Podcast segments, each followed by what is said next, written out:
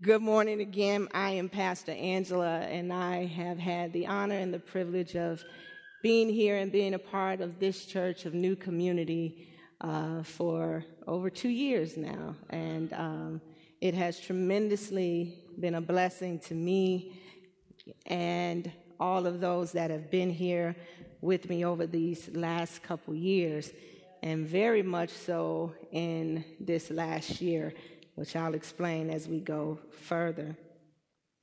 This message that I want to share today um, is difficult for me in some, some ways, but it's needful for my soul, for my soul to be able to express and to share the truth of God's word, the truth of his spirit, Amen. And the truth of his presence.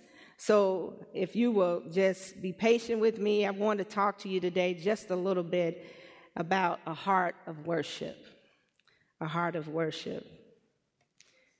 This time, this season that we're in now, this Thanksgiving, coming into Christmas season, this time um, is when people normally come together from everywhere and they, they take the time to intentionally think about others and to express their thoughts through acts of kindness and generosity.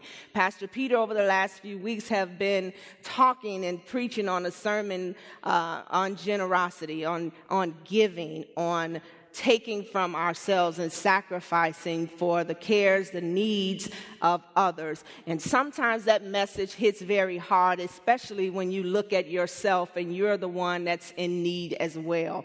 But when we think about the fact that, yes, we all have needs and we all have desires, but usually as we are honest and logically think, there is always someone that has a greater need than us. And God calls us that even in the midst of our needs, that we trust Him enough with the cares of our needs and the concerns of our needs, that we still give of ourselves to help someone else. It is the expression of God's heart. Time, this time and this season is a time where we recognize the contributions that others have made in our lives. This is the time that we think about the parents that have always been there and always reminding us of how much they love us and how much they believe in us. We think about the spouse who stands by us and has become a partner with you through the journeys of life. You thank him for the children that make you smile and make you laugh so hard, even when you are down and out. You think about the servant in your favorite coffee shop that makes your Java just the way you like it. You think about the boss or the teacher that pushes all of your buttons, but somehow brings the best out of you.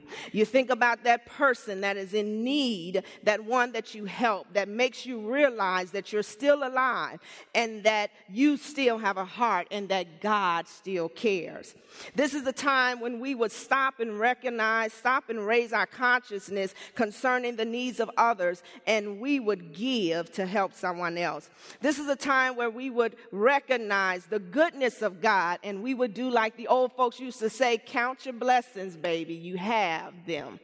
And this is the time when we think about just how good God really is. We acknowledge that even as my life and even as some things have become difficult and things have, have become hard in some ways, I realize that it could be worse. And so I can declare that I am blessed. So my soul can thank him because he is a good God.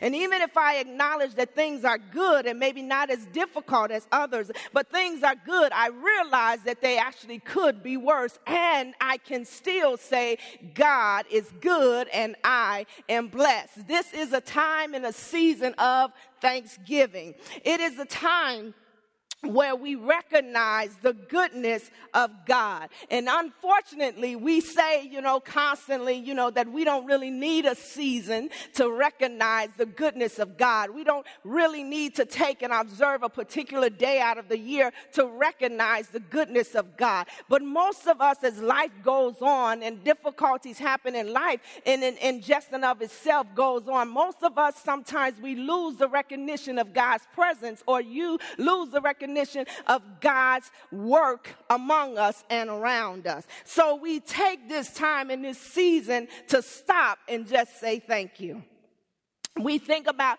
this time when we are, are now historically looking at Thanksgiving. Thanksgiving used to be a religious observance. It used to be, and it came from, originated from a place where they acknowledged now God's provision. They acknowledged God's provision and His providence at a time of a good harvest. When God, they looked at and said that God had provided for them, that even though they had sown seeds and they had planted and they had done the labor, they realized that it was God that gave the harvest. And so anytime the harvest would return, they would thank God for the harvest. And so now, when times before it was a religious holiday, it was a religious observation, now it has become more secular. And so now we just thank God because we got a day off work. We're glad because we get to eat some good food. We break all the diet rules and we wear our good eating pants because it's the day when we can say, Thank God for turkey and thank God for stuffing and thank God for potatoes. We're happy that we get to eat a really good meal. It's now become the day of preparation for a massive shopping weekend. We are preparing ourselves to shop. And even as of this year, Thanksgiving has become a shopping day. It used to be that you stay with family, but now it's now time where they have given us better bargains on Thanksgiving. If we will get up from the table and move away from our family time and then go and catch the television, that's 50% off, or go and get the clothes, that's 30% off. And we feel that now, you know, we should, we are able to do that without any recourses. But more and more, our thanksgiving and our observance is going away. So, what is Thanksgiving? The day, the time, the season of Thanksgiving and acknowledging it is merely a thing that we have been given to express what's really in our heart. And most of us now go through our time where we do not acknowledge, or we sometimes we may even feel that we don't have very much to be thankful for. I thank God for this church of new community having an opportunity to be here. Um, this year for me has been a tremendously painful year. And I thank God for this church. I know many of you have been here some much longer than me, and some of you all are new and just visiting, and you're not really aware of the strength of community and love that's in this church. But can I just express it from my own place of need that this church and those that have embraced me and, and my family and even helping me through her difficult times have proven to show and express the love of God. The heart of God is in this place.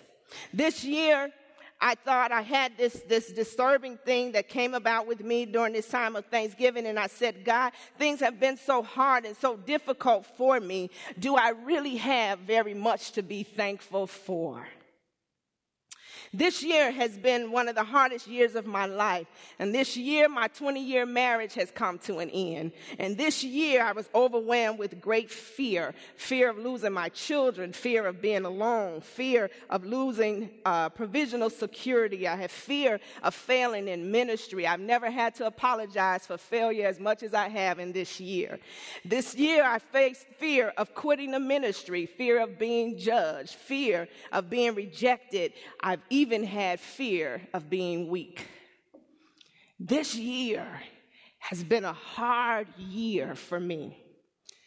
And in this year and in these struggles that I have faced, this time of Thanksgiving brought right to the surface to me this question that says, Where is your heart? Is worship just an outward expression of a feeling of emotion that feels good, or is the heart really in a position to worship? This year, I had to question after 14 years of ministry God, do I trust you like I said I did? Do I believe you like I said I did. I've preached it and I've taught it, but God, do I really believe it? In the times like these when I really needed God, do I really believe it? So I had to do a heart test. Because, you know, I grew up in the church where we sang songs. I grew up in the choir, and the choir, you know, was that was my thing. I told anybody if any job that I would quit pastoring for, it would be for singing in the choir and directing the choir. That is my heart to sing and to worship. But I grew up in the time and grew up in the age where, where the mere uh, singing of a song was expressed as worship. That's what they told us was worship. That if we sang the right song, if we, you know, sang a slow song, that was worship. If you sang a fast song, that was praise. That's what they told us. So we had to have an A and a B selection. You had to get both of them in there to really, really, you know, get to God. So I had my A and B selection. And I sang my songs. And I allowed that to be my expression of love to God. And then I, I, I, realized now that, that going through difficult times when I couldn't even sing the song, God, where is my worship? I couldn't even sing it. I realize now that worship has to be so much more than just a song.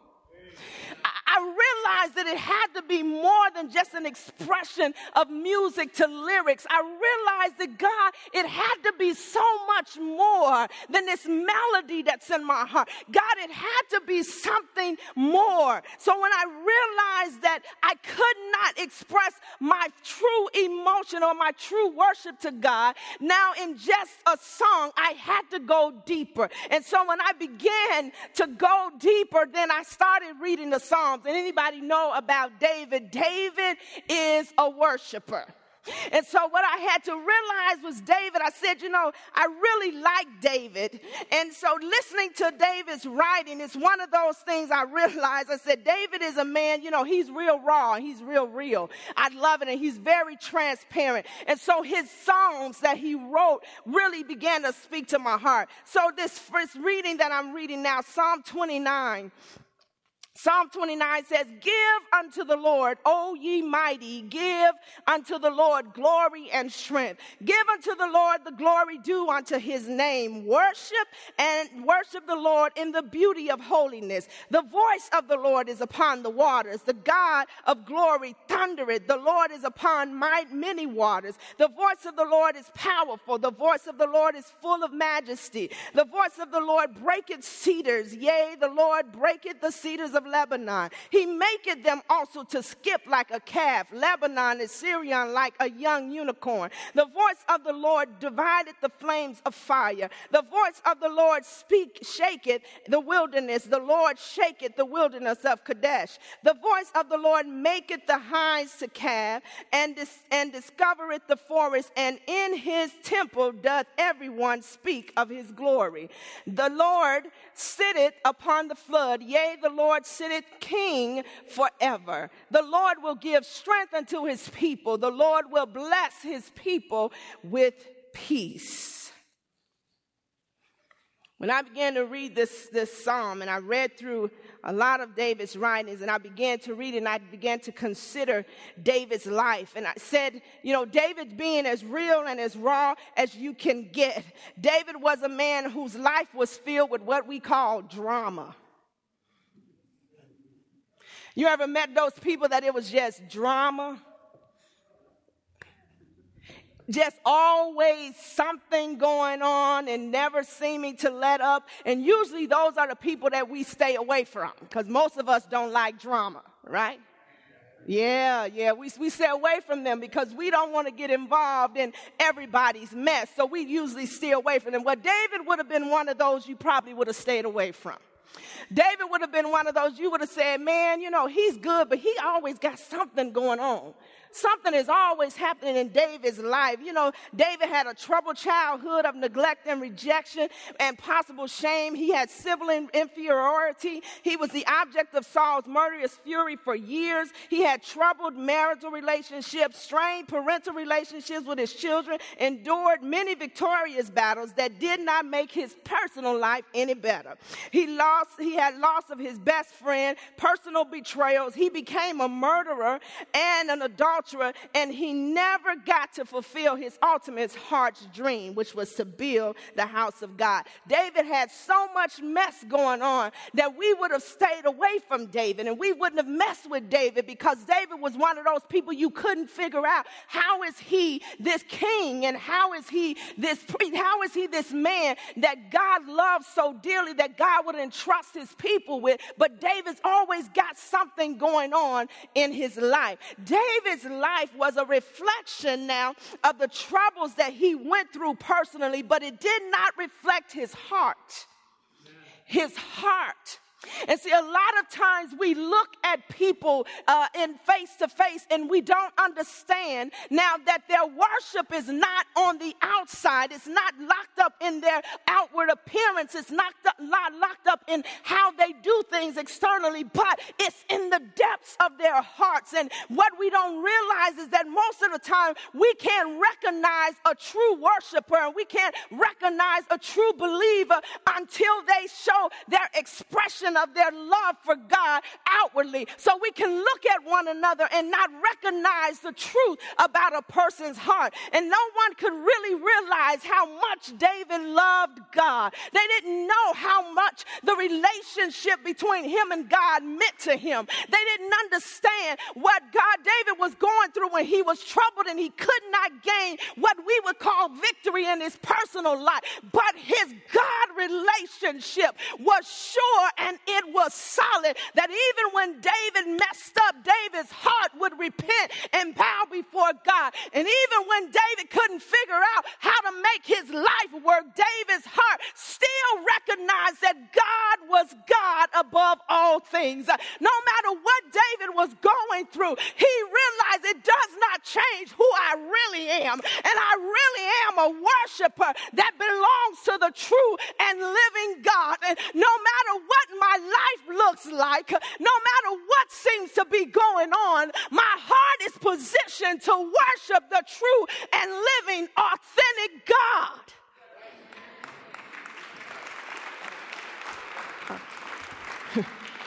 he loved God, even to the point that David now began to speak uh, to those that he called mighty.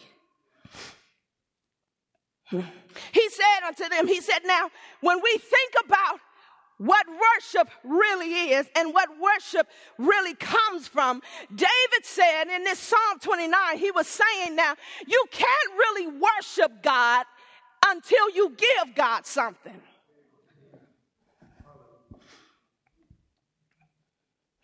You can't really worship God until you give God glory.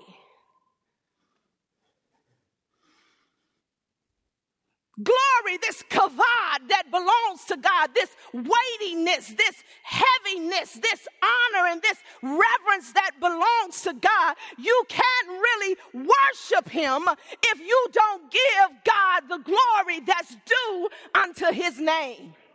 Yeah.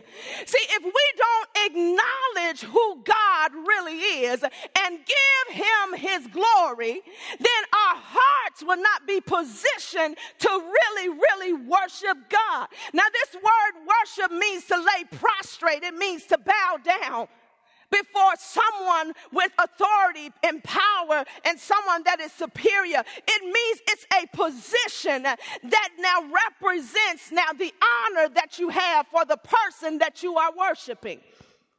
And so when we think about worship, worship is not a song selection.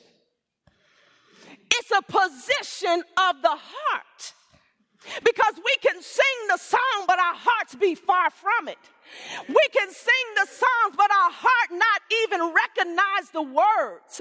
We can sing the song, but our hearts will not believe nor really give into the words that we speak. When we declare that He is majesty, when we declare that He is God, is our heart really in that position to say that He is God and that He is majesty? Is our heart in that position to declare that He is King, or are we just doing lip service?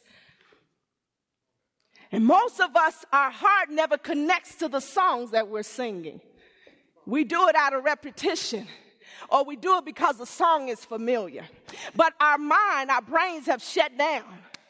And we're not really computing with the words that we are speaking. But when the heart is inflamed with the passion and the love for God, when we sing the song, it's not just lyrics, it is a confession of our hearts. It's not just lyrics, it is a declaration of our faith. When we sing the songs, when we declare His glory, we're giving back to Him what belongs to Him. We are acknowledging that God is who He is whether we acknowledge him or not. Do we understand that God is on the throne whether you put him on the throne or not? That he is a king whether you say that he is a king or not? That majesty, dominion, and honor is his, whether you admit it or not. But when you allow your heart's confession to be like David's, you will declare who God really is. Not because you're making him God, but because you are acknowledging that he is God. What do you attribute to God? I had to ask myself this question. What do you attribute to God? How do you ascribe him? So when I look at David's writing, this is what really, really blessed my soul. It's because I read through a lot of David's writings, and David began to entreat God, and he spoke about God in so many ways. He talked about God in good times and bad times. He talked about him in victories and defeats, in righteousness and sin. In the rising of the sun and the moon, he talked about him in the beauty of his creation. But what really blessed me with this song of 29 is that David was able to recognize how big God is just in acknowledging his voice.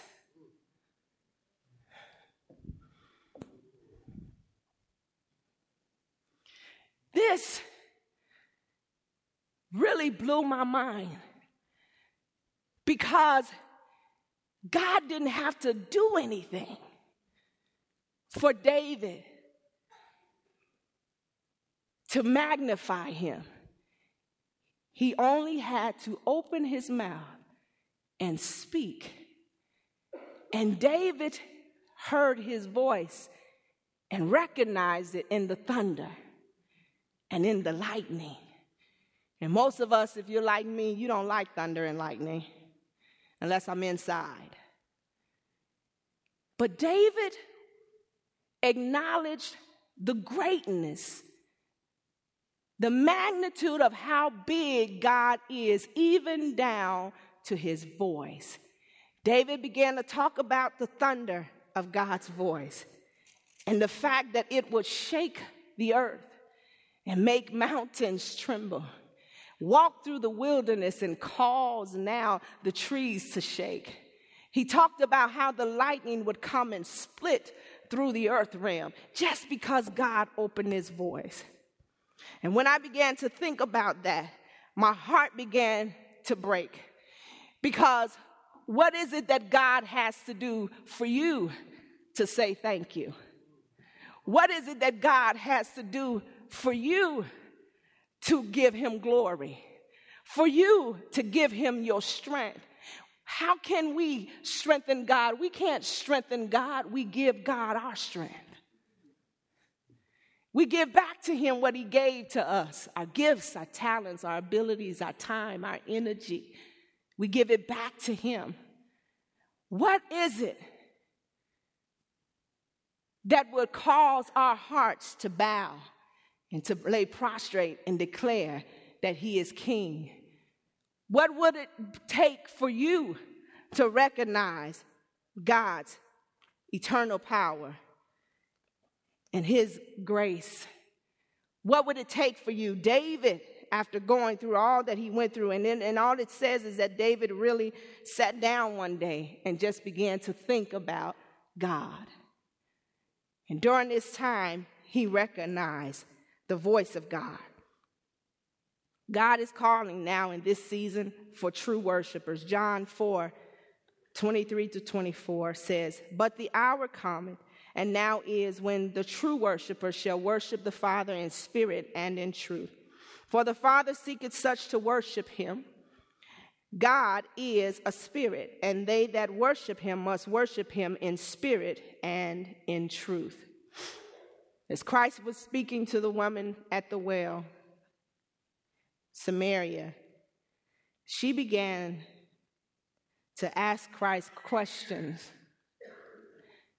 to say, Who are you? Are you better than our forefathers? You know, we've been doing this for a while. You know, we know what it means to worship. We we followed the laws of Moses, and you know, we've got our place where we worship, and we know how to do it. And Jesus began to say, as much as your ceremonies and your rituals have taught you, you still have no idea that what I'm after is more than a ceremony, but I'm after your heart.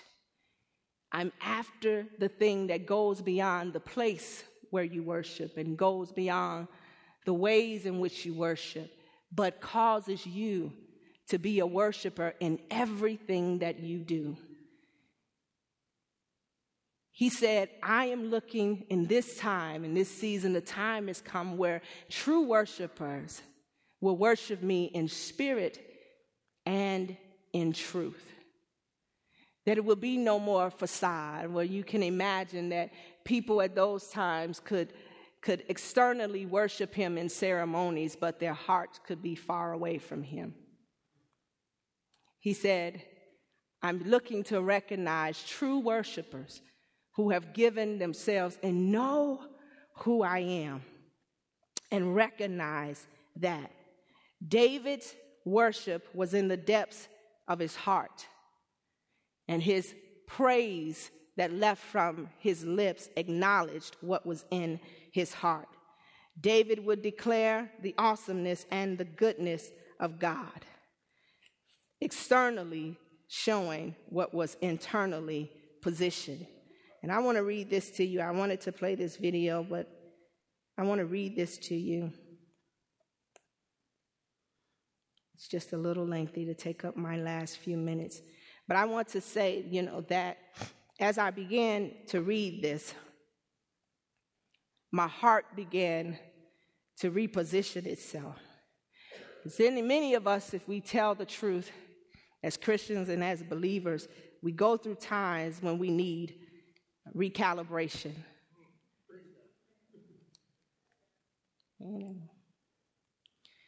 You know, we're not always on point and we're not always in the place where we even desire to be. And sometimes God, by His Spirit, has to help us and recalibrate us.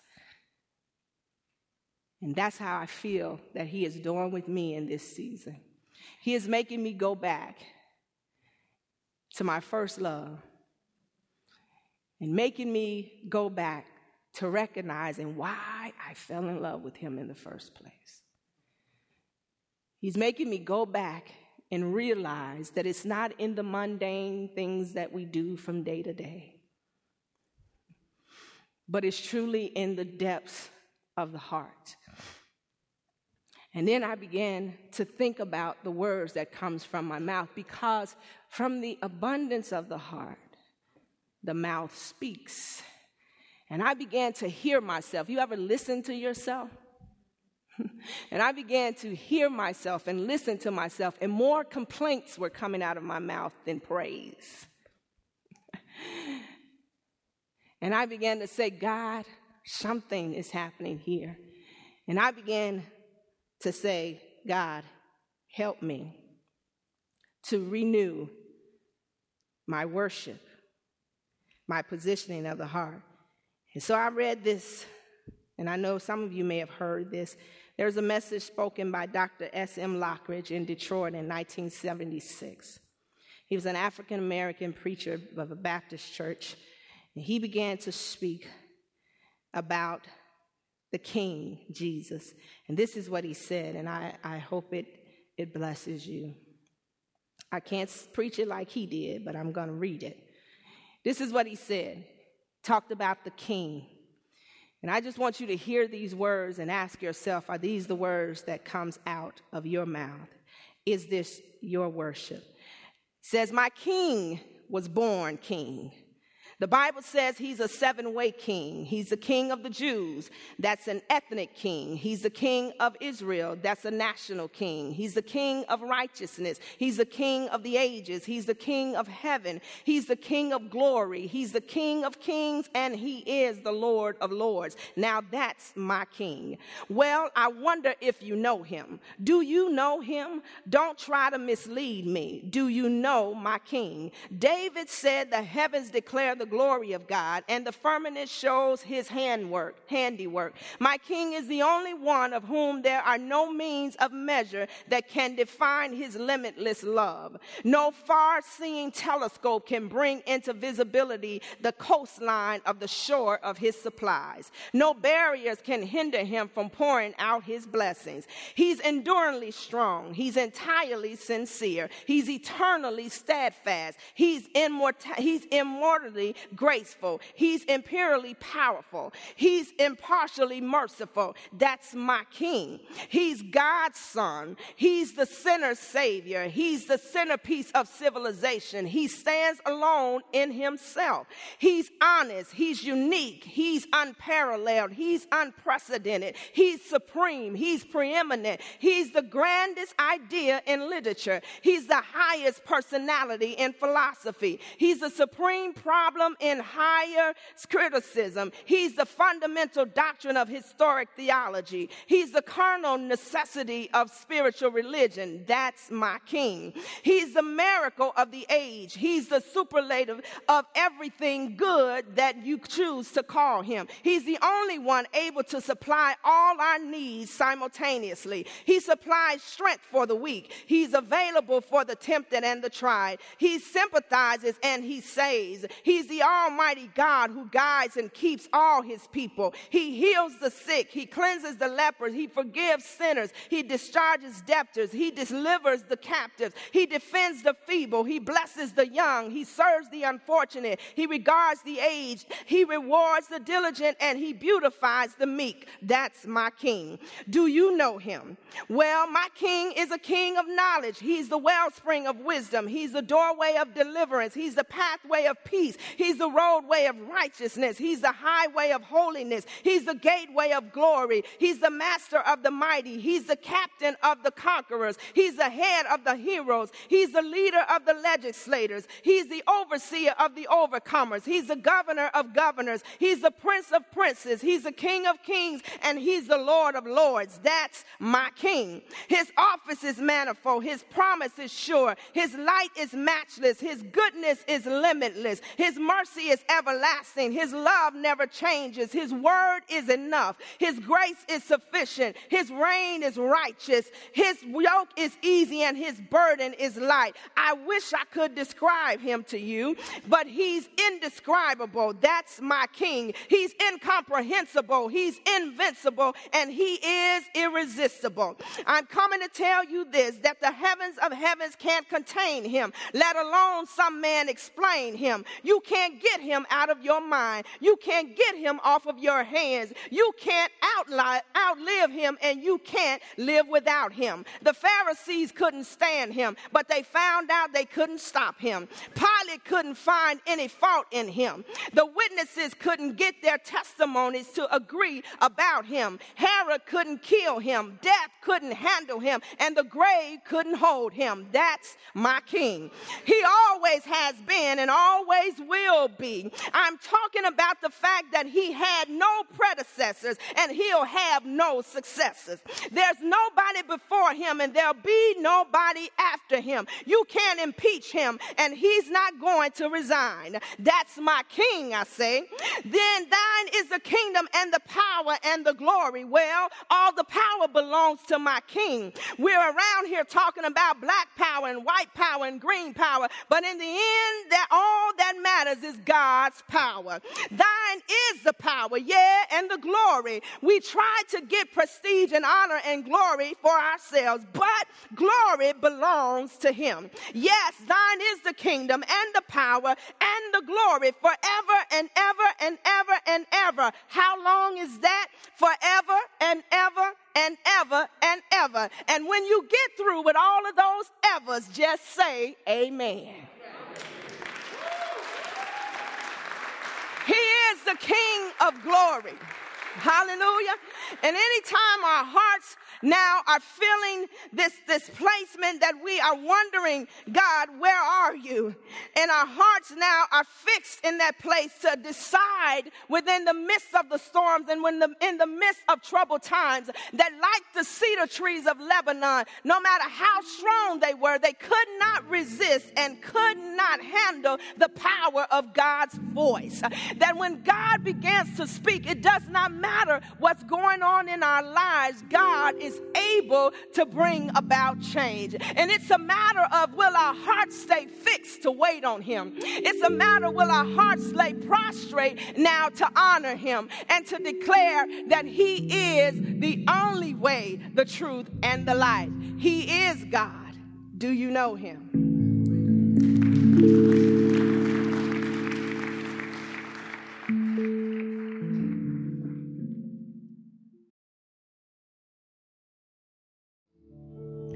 Father God, we thank you this morning.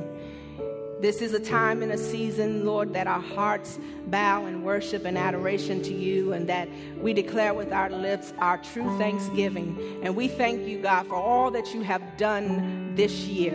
We thank you that you've kept our loved ones, God, and that you've kept us, oh God, watch over us throughout this year. And in this season, we thank you for the many prayers that you have answered. And we thank you for this community, this body, oh God, that has embraced us, oh God, where we find family in this place. We thank you for one another, and we pronounce your blessing upon each other on this day.